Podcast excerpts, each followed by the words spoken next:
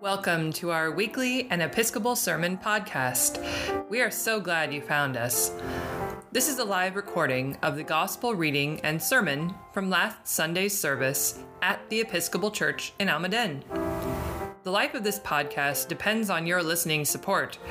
If you enjoy our podcast and would like to support us, simply subscribe to this podcast on your channel of choice. Come. Join us along our shared path for today's episode. The Holy Gospel of our Savior Jesus Christ according to John. Glory to you, Lord Christ. In the beginning was the Word, and the Word was with God, and the Word was God. He was in the beginning with God. All things came into being through him, and without him not one thing came into being. What has come into being in him was life, and the life was the light of all people. The light shines in the darkness, and the darkness did not overcome it. There was a man sent from God whose name was John. He came as a witness to testify to the light so that all might believe through him. He himself was not the light, but he came to testify to the light. The true light, which enlightens everyone, was coming into the world. He was in the world, and the world came into being through him, yet the world did not know him. He came to what was his own, and his own people did not accept him.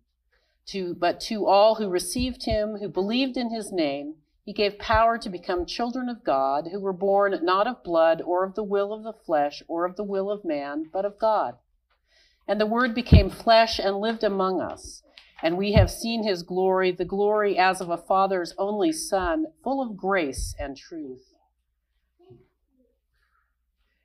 John testified to him and cried out, "This was he of whom I said, he who comes after me ranks ahead of me because he was before me."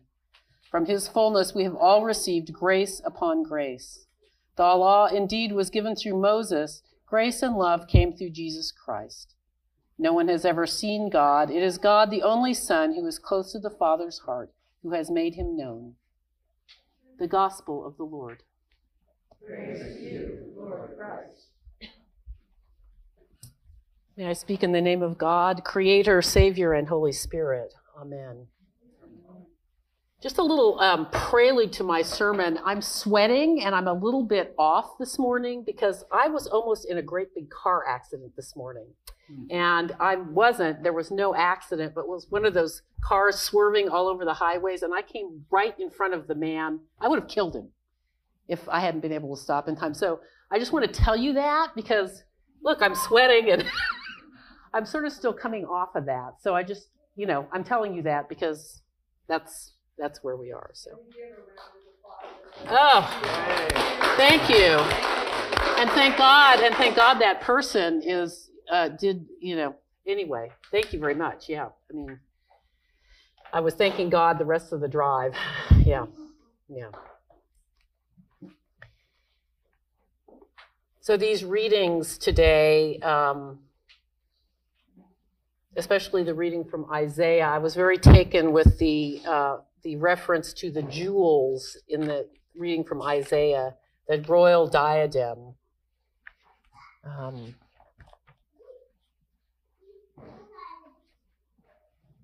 And it made me think about my low church Protestant upbringing.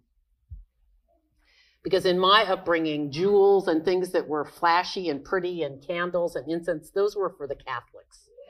Those were not for the low church Episcopalians. We were kind of stern-looking people, and, we had our puritanical, or in my case, more Germanic, stoicism, and that's what we were about. And we were not... in any way frivolous or imaginative. It was just straight on church, right? Straight on serious church. And I've changed over the course of my lifetime, and I know that we have also changed. Our churches have changed. Vatican II changed everything for all churches, not just for the Catholic Church, the Roman Catholic Church. We've, in our lifetimes, the understandings of each other are being offered as blessings and not original sin. I mean, that is a huge change that has happened in our lifetimes. There are Presbyterians who are teaching the rosary, and there are UCC ministers using incense, and it's all good. It's all really good for all of us. So I was caught by these references of the jewels and the diadem, that those beautiful words in Isaiah. And I started thinking this week about what do those images give us when they are referring to God, and more especially when they're referring to God in us. God is us, the incarnation. I don't think of myself as a jewel. I wonder if you think of yourself as a jewel. Maybe a dust jewel, I don't know, you know. But if I could view myself as a jewel, and if you could view yourself as a jewel, I wonder if we both all might gain some insight into how God sees us, how God sees me, as a beautiful jewel.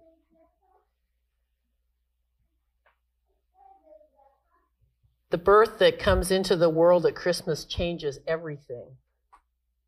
I know that most of you, Love Came Down at Christmas is my favorite hymn, but it's not known to many of you, but that's why I put it again in the words of in the Wednesday message this day, because Love Came Down at Christmas. The words of that hymn, that's what, for me, a friend of mine this week on a hike said to me, what do you think about Christmas these days? She's not a religious person. And I said, I think about love coming into our lives. Again, and again. And love coming in a new way, love, the incarnate God, God in us. And it changes everything. It changes everything when we think about God coming in as a little tiny baby. Changes our view of everything, changes our view of our neighbors. Perhaps a way to think about this is to think about what children know about playing with jewels. You know, you've seen children playing with pretty, beautiful things. They're entranced by it.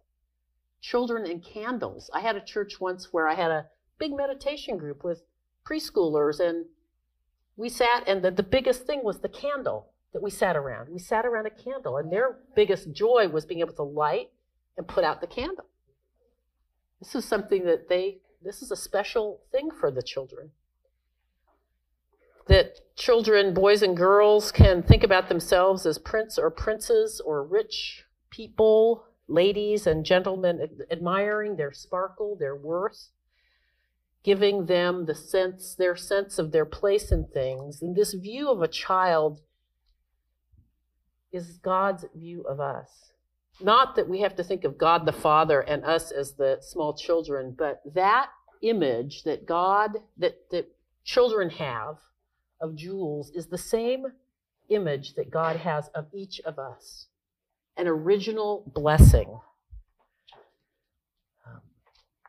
that we are radiant, we are of much value, to be admired and emulated and shared and given. But more than that, this is the view that we are called to have of other people, whether it's the person on the median who has his hand out and you've seen him there for the last year.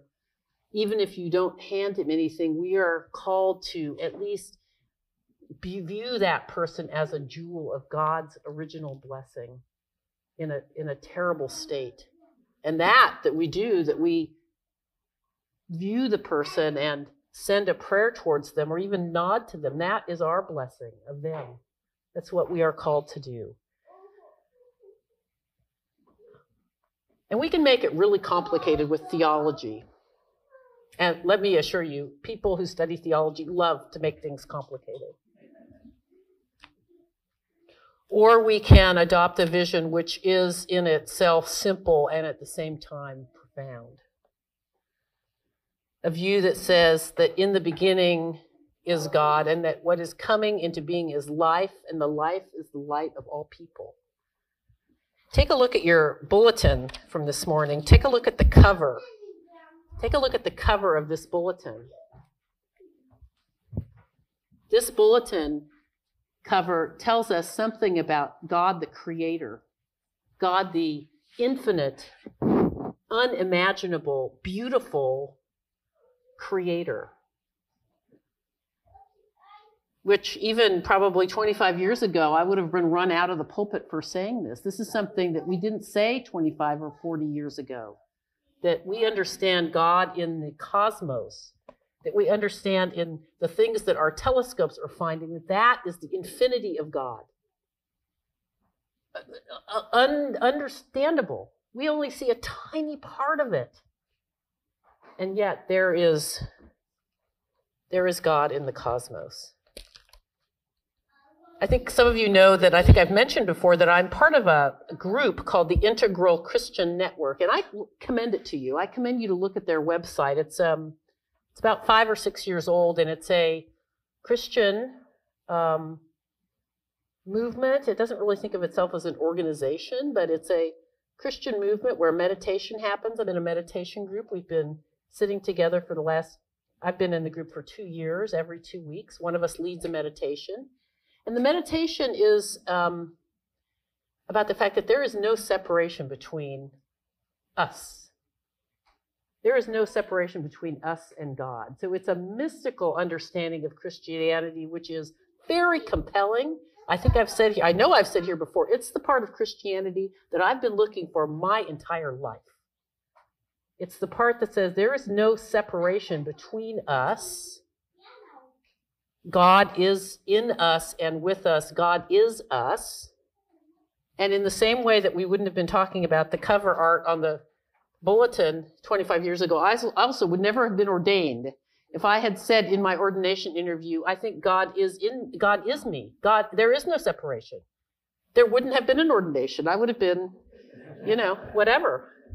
Because that's what the church wants to do. But what I'm saying is that in this day, on this cusp of this new year, with these readings, the Magi are coming, the Epiphany is coming, and that we have a chance today and every day, but we have a chance in this time and in this place and in this congregation to change the way, or to enhance the way we think about who we are with God, and to let go of some of that old baggage that a lot of us was put upon us, the baggage of us as miserable sinners from our birth.